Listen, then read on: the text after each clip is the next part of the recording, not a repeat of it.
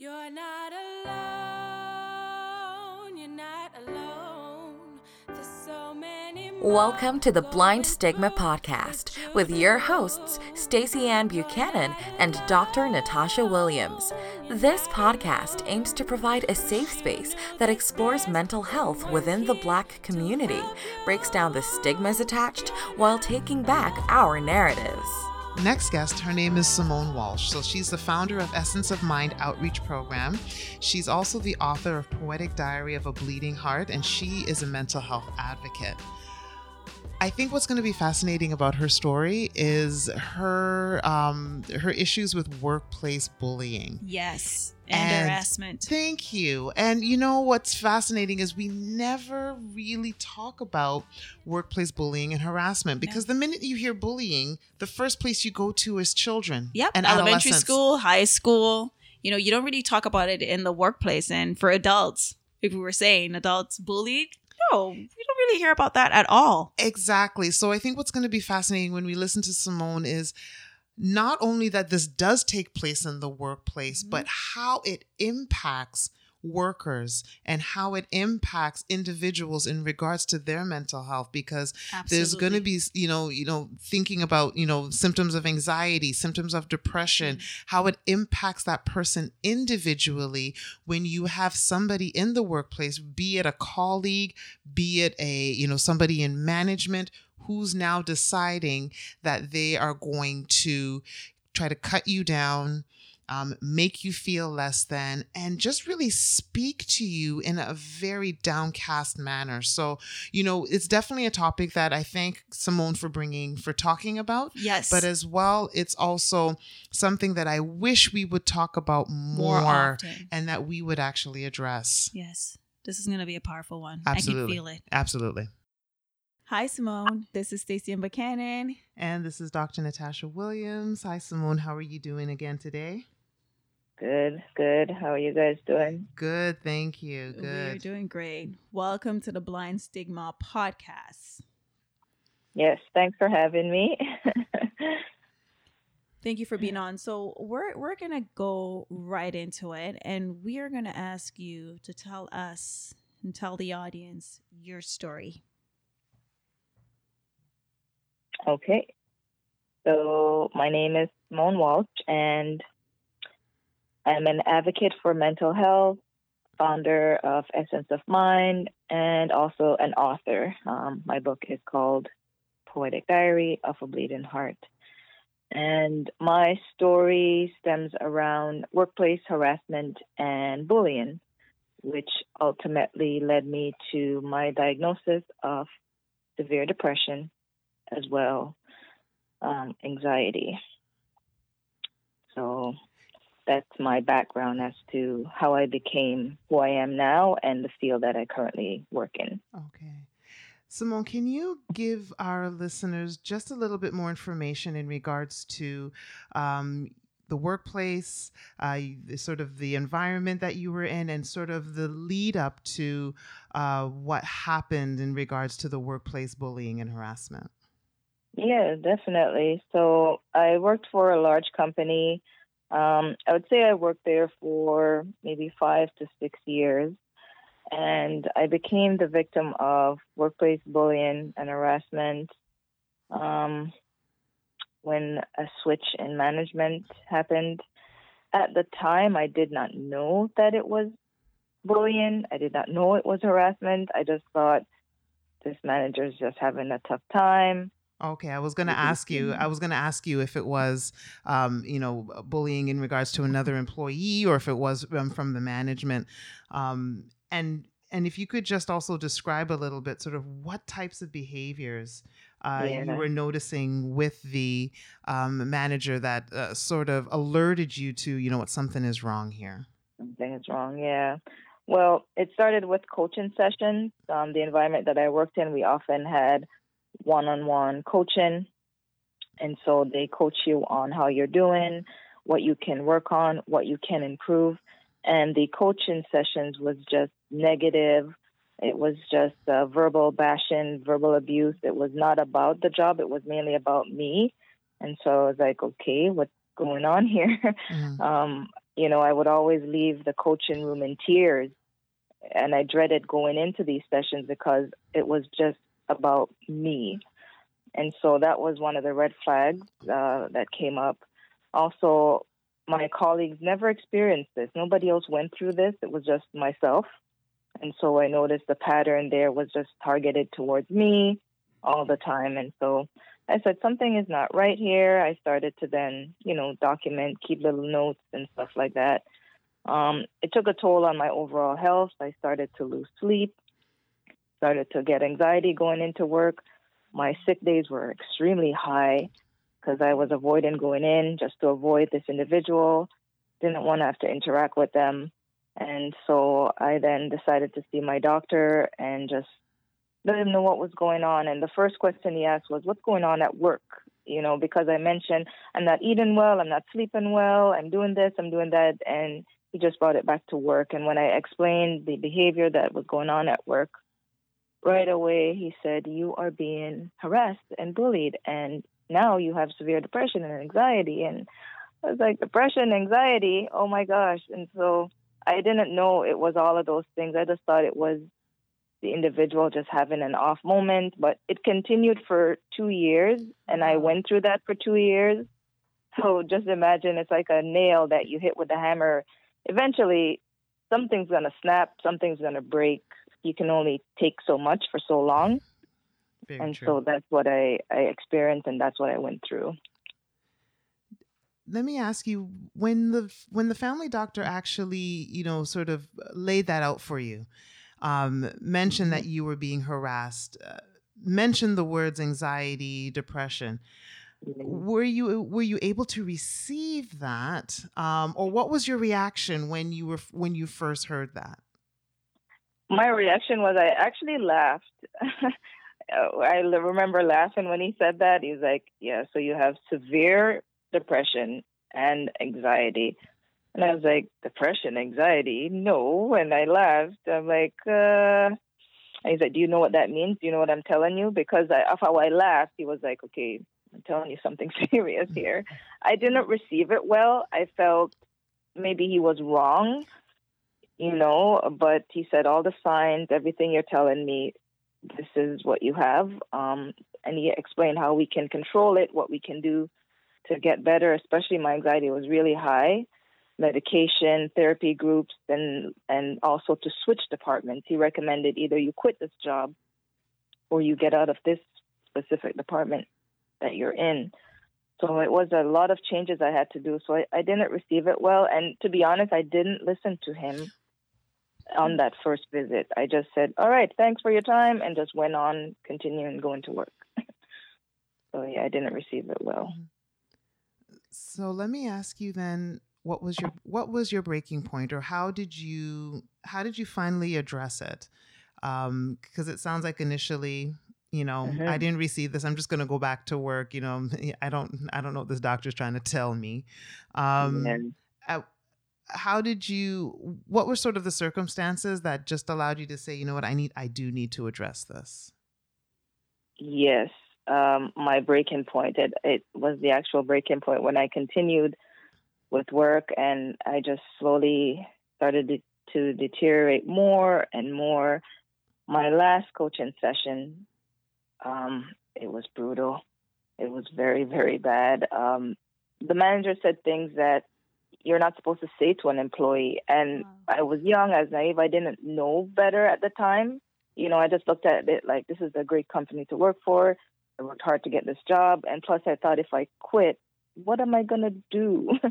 and so I endured what I was going through. So some of the things were like, "Are you you stupid? You just don't get it. You should quit. Like you're incompetent." Little things like wow. that, and it was like, okay. So um, in that last coaching session, I remember saying, You say a lot of negative things to me, and I just don't understand. Like, none of it relates to the job, really. It's like you have a personal issue with me. And I remember saying, You just make me feel like I want to kill myself.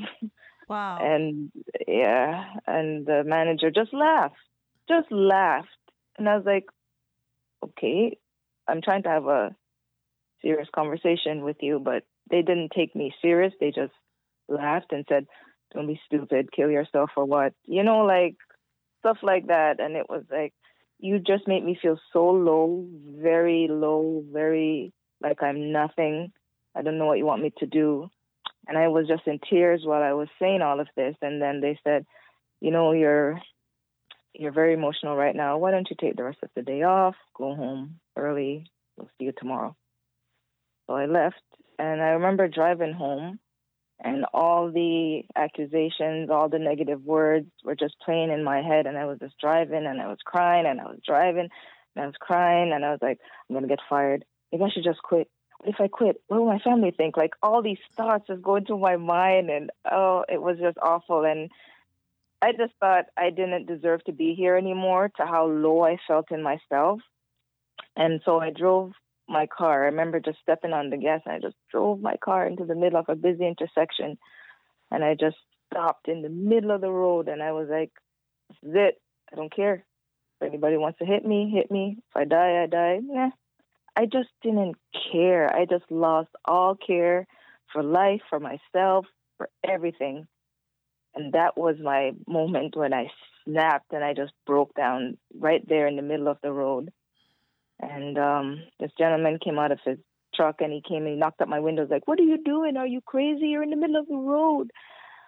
You know, can I call somebody for you? Like you're trying to get yourself killed." And I was like, "Yes, that's what I'm trying to do." God. It was just uh, I never forget that moment because I was just there, and he just convinced me to drive the car out of the middle of the road to the side, and he just talked me down, called my parents, told them what happened, and that was my breaking point. I, I felt I had an out of body experience. Like I felt I was watching the whole thing happen like a movie. I was like on the side just watching this girl in the car, this guy talking to her, you know, the police, everybody coming. It was a hot mess.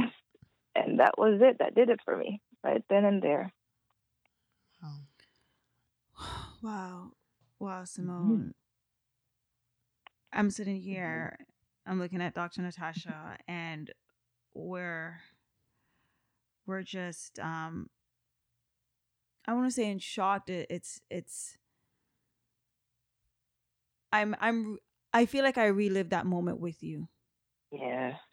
Because I know what it is to be at such a breaking point where nothing else matters. Mm-hmm. Yeah. And it's just like let me go right now. Mm-hmm. Mm-hmm. And I, yeah. I want I want to take this back to a a topic that is that we frequently talk about like in, in september i don't remember the exact date but in i think the whole month of september is known as suicidal awareness month and mm-hmm. people talk about suicide all the time and their their their reference to people who take their lives as them being selfish and not caring about anything else and i'd be like you have no idea what goes through the mm-hmm. person's mind when they're suicidal. They feel like they're doing the world and a favor by just exactly. taking themselves out. It, it, it's a pain. It's a it's a torture, and you feel mm-hmm. like everyone will be better off. It, it, it feels like a sacrifice. Actually, you're just yeah. making the world a better place because you are the one that's yeah, that's dirty in that place. And I don't think a lot of mm-hmm. people know what goes through the mind of someone and, and the battles. Like just to picture you driving and driving is something that mm-hmm. we have to concentrate on when we're driving exactly. and you're driving you're in tears you know mm-hmm. the, the the emotional anguish the pain everything is just coming on you and you're like this is just my way of, of just ending it yeah you know exactly it's, it. mm-hmm. it's not a committing suicide it's a die by suicide and I and I want a mm-hmm. lot of people to change the language around that and I and and just hearing you share that story and here when you were at that breaking point it, i just felt it in from the from the tip of my head to like the soles on my feet. I just felt everything. I just felt it. I was there with you in that car. Yeah. And for you to be here and to share your story and to share that testimony of what you've been through i don't think a lot of people know that there could be workplace bullying and I and I'm so grateful for your doctor to address that to tell you that. I don't think a lot of people know that you could be bullied and harassed at work. At work. And here you are thinking that your supervisor just kept on having off days. Yeah. Kept on having like, you know, it's like you're I won't say you're picking up for him, but you, it's like you're saying, you know, he's just having an off day, an off day. Yeah. And I thank your doctor for for for labeling and said, no, this is bullying and this is harassment. You're you're getting anxiety from that. You're getting depression from that. You can't sleep. The thoughts of going into work is making you ill, right? Yeah.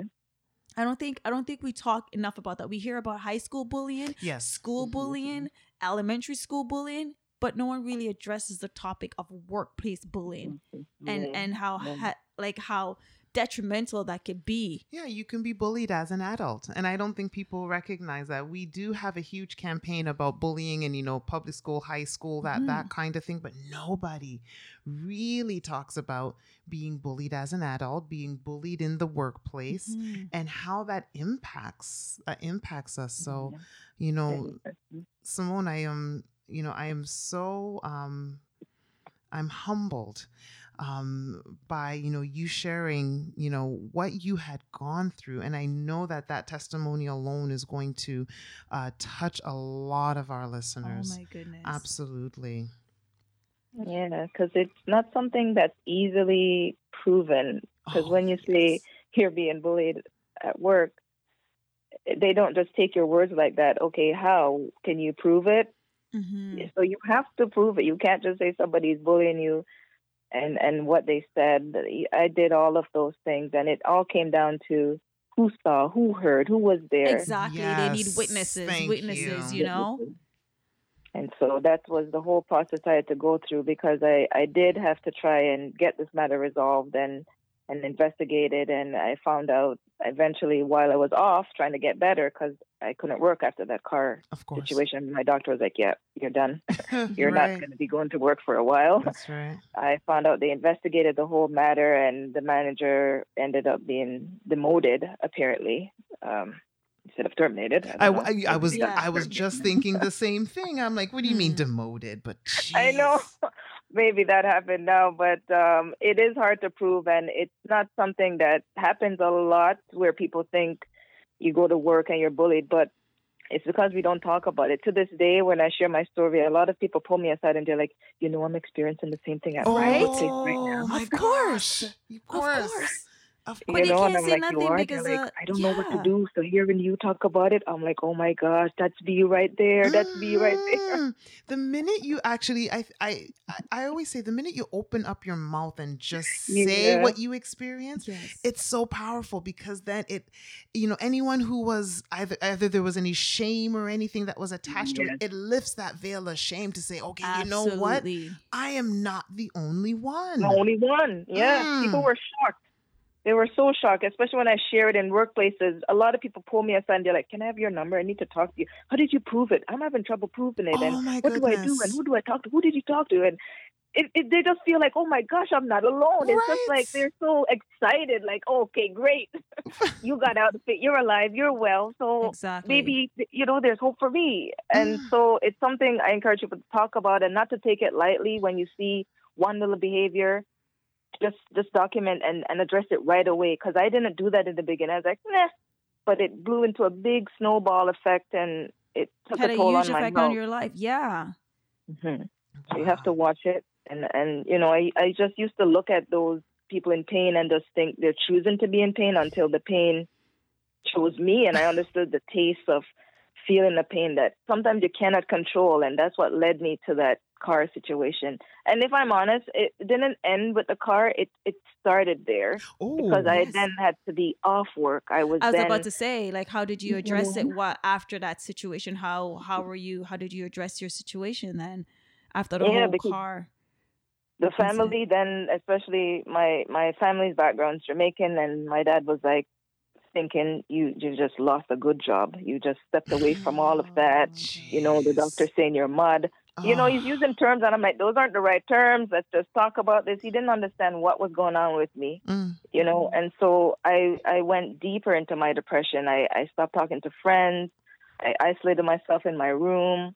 I didn't go anywhere. I just sunk deep into it. And the thoughts still lingered in my mind like okay so you were unsuccessful with the car in the road.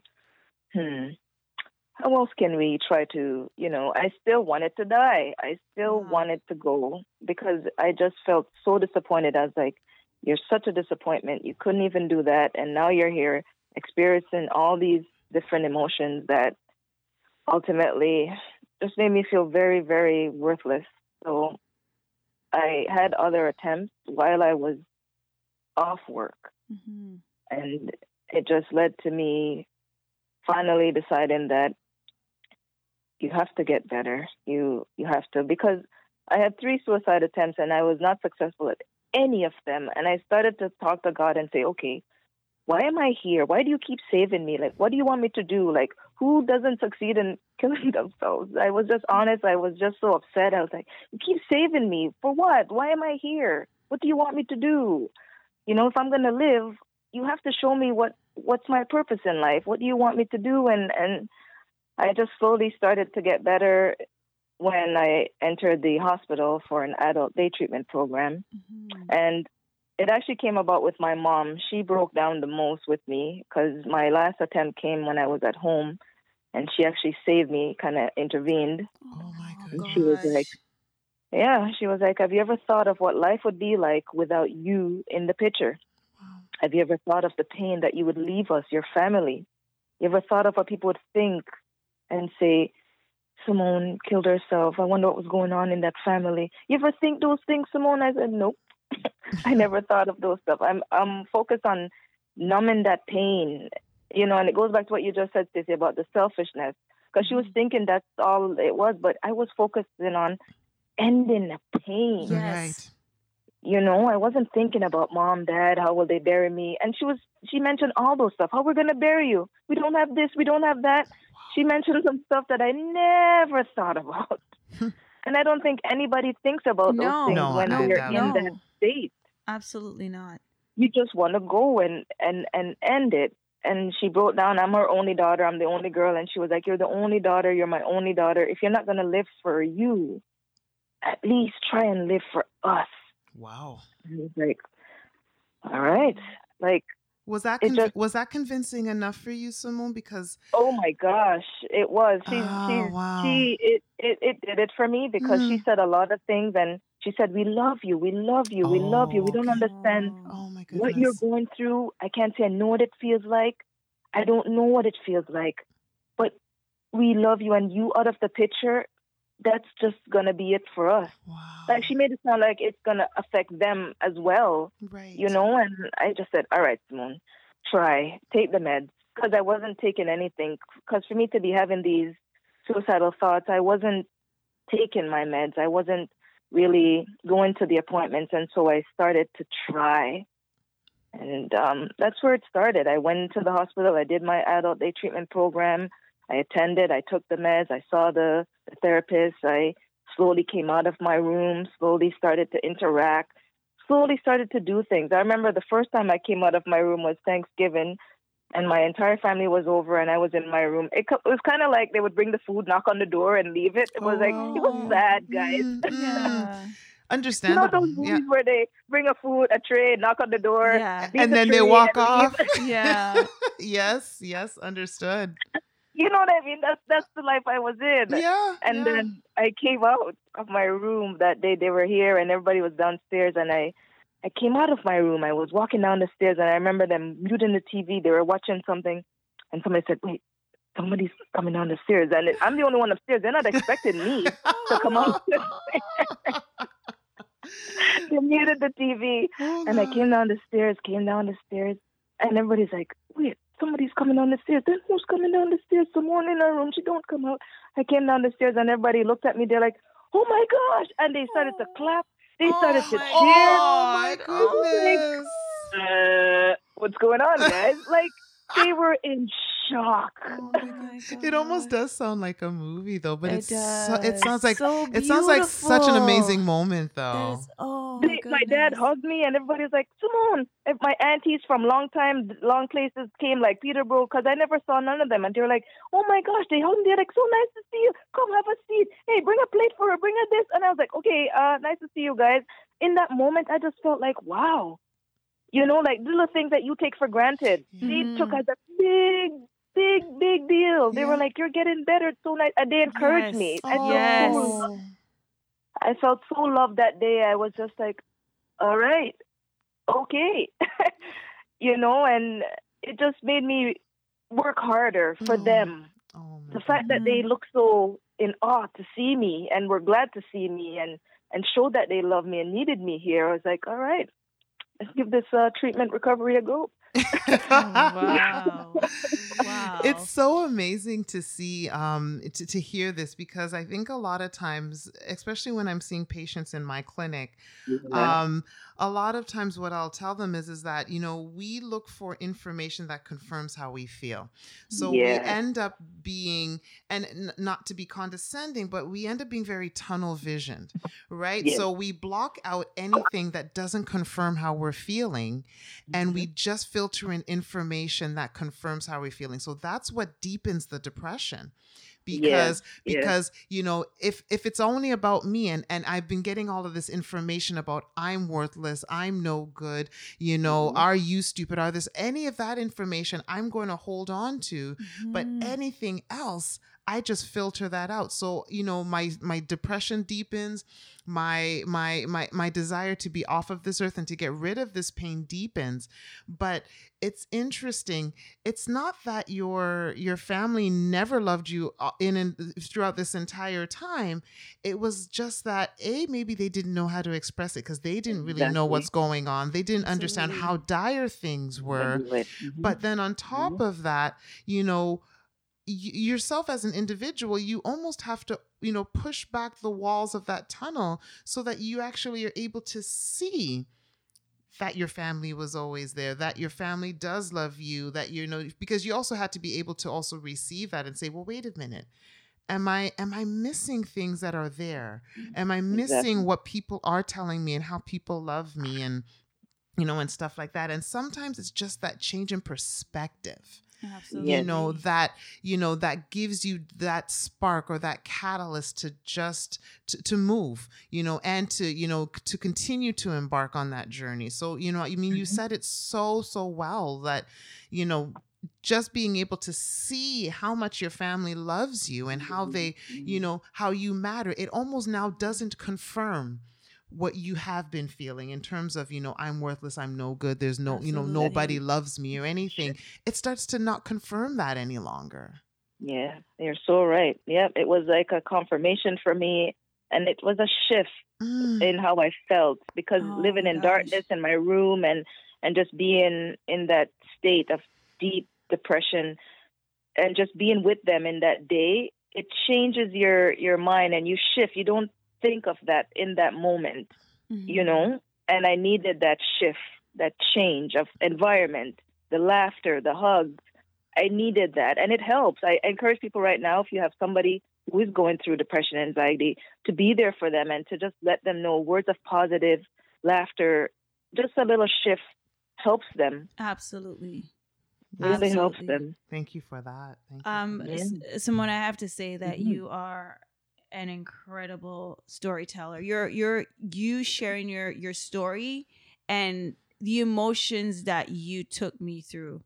And I can yeah. I'm sitting here I'm looking at Dr. Natasha and like the emotions on her face, the journey that we went yeah. through with you and and and picturing you coming down those stairs in your family. I know like Jamaican families we can be you loud. I mean? and when they start cheering for you, you you swear you're like some superstar right. coming down and it just brings oh, up gosh. your spirit. And and I and I'm and I was with you in that moment. Like yes. when you're in the car, I was with you and my body was tense. And when you're coming down the stairs, I my tense was releasing. And when they start cheering, my body's like, yes, I wanted to like your story alone, the journey that you put us through and the journey that you're putting the audience through right, right now.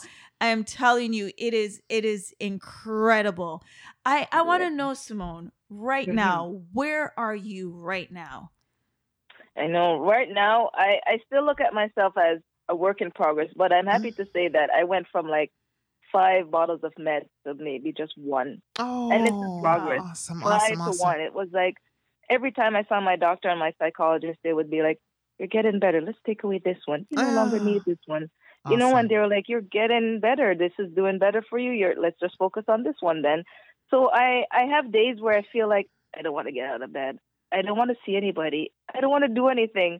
But I look back as how far I'm coming from, and mm-hmm. it's like I don't want to go back down that road either. Mm. I want to stay where I am and and progress and get better.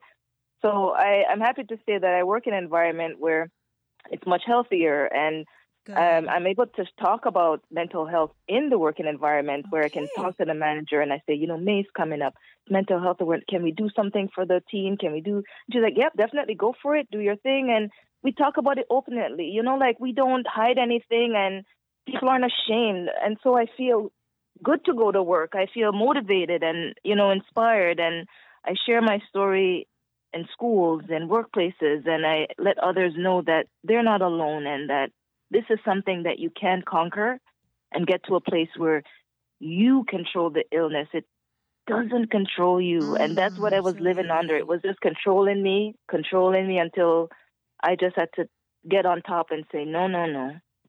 I'm going to, you know, steer this ship the way how I want it to go.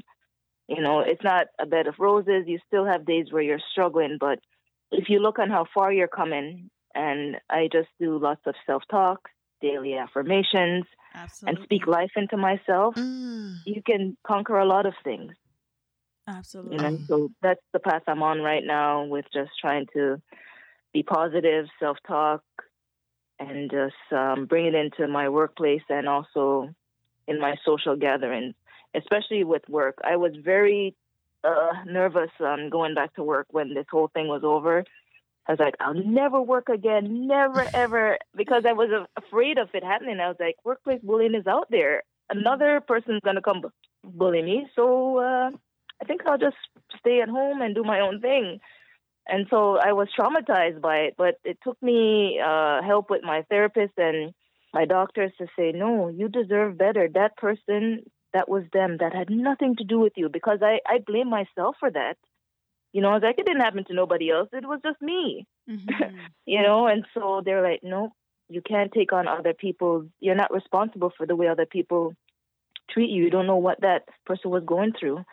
And so that's where I'm at right now is I'm slowly still working in progress, but I feel much better than I have before.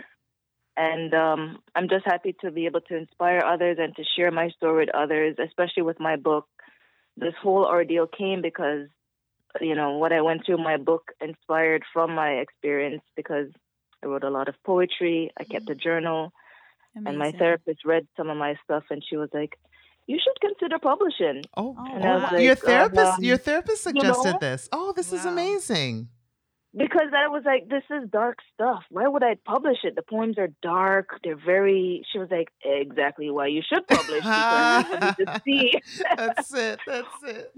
Usually, you know, what the person looks like. Yeah. So, usually you know, we think. Like, usually we think we have to, you know, give this clean, pretty, image. I'm like, no, no, no. Yeah. This is what this is what people need to see. People it's, need to see. Right. Right. So I took her advice, and she said, the more you write, your your your poems get lighter. You start off very dark, but as you get better, your poems show that you're you're showing what depression looks like. Your treatment, wow. you were down here, but now this is very happy. This is very soft. This is very light. So when people read my book, it's very dark in the beginning, the first two chapters, and as soon as you get to the end, you feel very light and like you know what direction to go in. Mm-hmm. And so I took her instructions and sent out a manuscript, and out of fifteen publishers, one said yes and I could see why because mental health is something not easily digest. It's a very heavy topic. Yep. And so I was grateful for that. So that's where I, I'm at right now with just promoting my book and just my charity and just trying to bring awareness, especially in the black community, because it was very hard to come out to my family, especially my own family, who was just like, nobody needs to know you're going through this. Just keep it to yourself Mm-hmm. which is why I was always in my room. But mm-hmm. eventually right. I came out and we talked about it, and they all understand, and they're all very supportive of me right now. That's amazing. So. That is yeah. incredible. Simone, how do you feel the black community? How do you feel that we can change the stigma? Yeah, that's definitely the big one. Is like talking. Right. We definitely have to talk more, like make it be normal like have a normalcy to it. Just even if it's over a cup of tea, over the dinner table, we just need to make it be a regular thing. Mm-hmm. To just really encourage somebody to to talk about it and to understand it. And if we understand it, then we know how to treat others and we watch the words we say. Yeah, you know, because my dad was all about she's mad, Simone's mad. She's a mad mad. No, stop saying that. You know, yeah. so the language has the language. Change. Absolutely, absolutely. It's it's it's it's definite. It's it's for you know we we hold on to this language for, for and we've been holding on to this language for such a long such period a long time. of time. You know, and you know a lot of times change means discomfort. I think for a lot of people. Yes. Mm-hmm. You know, so getting to the place where we say no. You know, enough is enough. We have to we have to shift this because we're mm-hmm. actually causing our community so much harm. Harm, you know, yep. more than sure. yes. Thank you so much. It, that that mm-hmm. that's it. We're causing so much harm, and and and I thank you for addressing. You know, in terms of changing the stigma, that we need to open up our mouths and talk. We need to talk, and we need to change our mm. language. Yep. Yeah. It does. It does. And since I was diagnosed, I have a another family member who also came out and just told his mom what he was going through, and he was just recently diagnosed as well. And he called me and he was just like, because of what you went through and how you made it so easy to talk, I just told her what I was going through, and she handled it well. You wow. know, she didn't be like, oh my gosh, you know. And I said, you see, so just having that conversation, letting her know, like, mom, this is what's happening with me, this is what's going on. And she noticed the signs, but she didn't know what was going on. And I was telling her, I was like, this is similar to what I've experienced, I believe, you know, mm-hmm. you have to just bring into the doctor and, you know, because you have to just talk and get into their world, find out what's happening. So definitely in our community, we just need to make it be a normal thing that we talk about instead of being shocked when somebody says depression or anxiety. Just be like, oh, we need to stop that. Let's just yeah. talk about it yes. openly and honestly and to be respectful too when someone exactly. shares shares what they're going through right? Not to mock them and and to use yeah. words like mad because you know um my dad referred to me like that too. So it, it's oh, it's it's to get rid of the the the language to change the language and yes. and to have healthy and positive conversations 100% exactly. Exactly. Simone your your story has been your story is so powerful. Mm. It is it is your story brought me on a journey. I, I went through the emotions with you. Your the way you tell your story paints the picture. Yeah. And I know our audience is listening. I I know they're gonna the story. They're gonna feel the story because you you you made us feel this story, and I thank you so much, thank so you. so so very much because I know personally, when I relive certain moments, mm-hmm. it's hard for me not to get emotional because it's like it's playing back in my mind.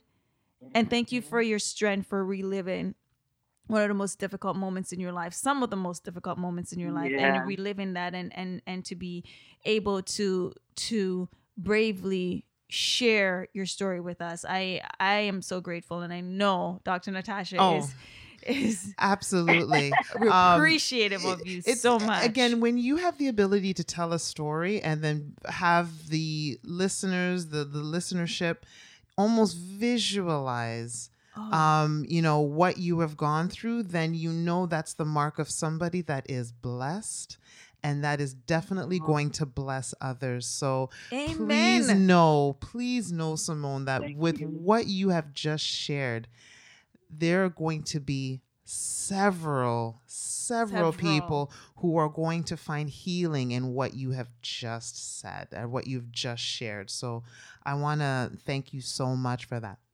Yeah. Thank and I guys so much. Mm-hmm. And before I end Simone, I'm going to ask you to if you could take one word, just one word to describe your journey so far, what would that one word be? I will use overcomer Ooh, because yes. of those, you know, I, it's, it's mainly because of those attempts and things that I've been through. Yet I keep overcoming, overcoming, overcoming, Absolutely. and I'm like, oh my gosh! And I never expected to be this far or to be here, mm. you know. And overcomer is definitely what I would use. Just dealing with those difficult situations and to overcome things that I thought would paralyze me. Mm, right. You know, and just be in a position now where I can talk because I I'm not a public speaker I, in school and with friends. I'm like the quiet one. So where I am now, I never imagined this is where I would be. Right. You know, and sometimes people say, sometimes God has to break you to use you. Oh, Yes. Lord. Come on. Yes. Yes. Yes. And your pain is your purpose. That's one of our Mhm. favorite things here. Like, Mhm. oh, So I, I definitely had to get broken because I was never expecting this. And the things that I'm doing now, it's like my past had to happen to to guide me in this Mhm. direction. Absolutely. Certain things had to happen for you to get here. right. absolutely. So I definitely say overcomer, and um, yeah, very grateful for some of the things because broken, being broken, showed me how beautiful life really is. Oh my gosh. Thank you. Powerful. Ooh. That is definite, definite. First you of all, guys. Yeah. Hmm, know. Oh yes. Ab- yes. Yes. You understood. So You first of all, And- oh, go ahead. Go ahead, please. Yeah, what I wanted to say is I, I get this asked a lot of times as people say, I'm going through it right now. What can I do with the workplace harassment and the bullying? Is number one, you got to document. Keep a little book, date, time, witness. it's good to know when it happened. What did they say? Who saw? Just in case you want to go further with it, because people shouldn't be speaking to you a certain way, especially in the workplace. It's very hard to prove it's systematic. And so you have to protect yourself, protect your mental health. You're not going into work and just wanting to be bashed. This is your job. This is your bread and butter. You deserve respect. And so I recommend keeping a book, document, and speaking to the right person in that organization who can help you. You know, if it's a union rep, if it's HR, or even speaking to the individual themselves who's causing this. Maybe give them some warnings. Like the first time, you know, you made me feel away when you said this. I would appreciate it if you stopped. Let them know, let them be aware because at first this individual was like, I had no idea I was doing that. I didn't know I said that. I didn't mm-hmm. know I made you feel this way. Let them know. And then, secondly, listen to your doctor. If you go to the doctor and they diagnose you and say, This is what's happening, listen to them. Because I didn't listen. And I felt if I had listened, I could have avoided being, you know, having that that moment where I just snapped. Mm-hmm. Because he saw it, and they're doctors for a reason. They know. He knew how much more I could take. So really listen to your doctor. And once you're treated and go into that recovery process, take your medication, speak to the therapist, just go through that process because it all helps to get you better. Absolutely. Oh my goodness. Simone, first of all, I want to thank you um, just for being open, being raw, being honest, sharing your, you know, sharing your story.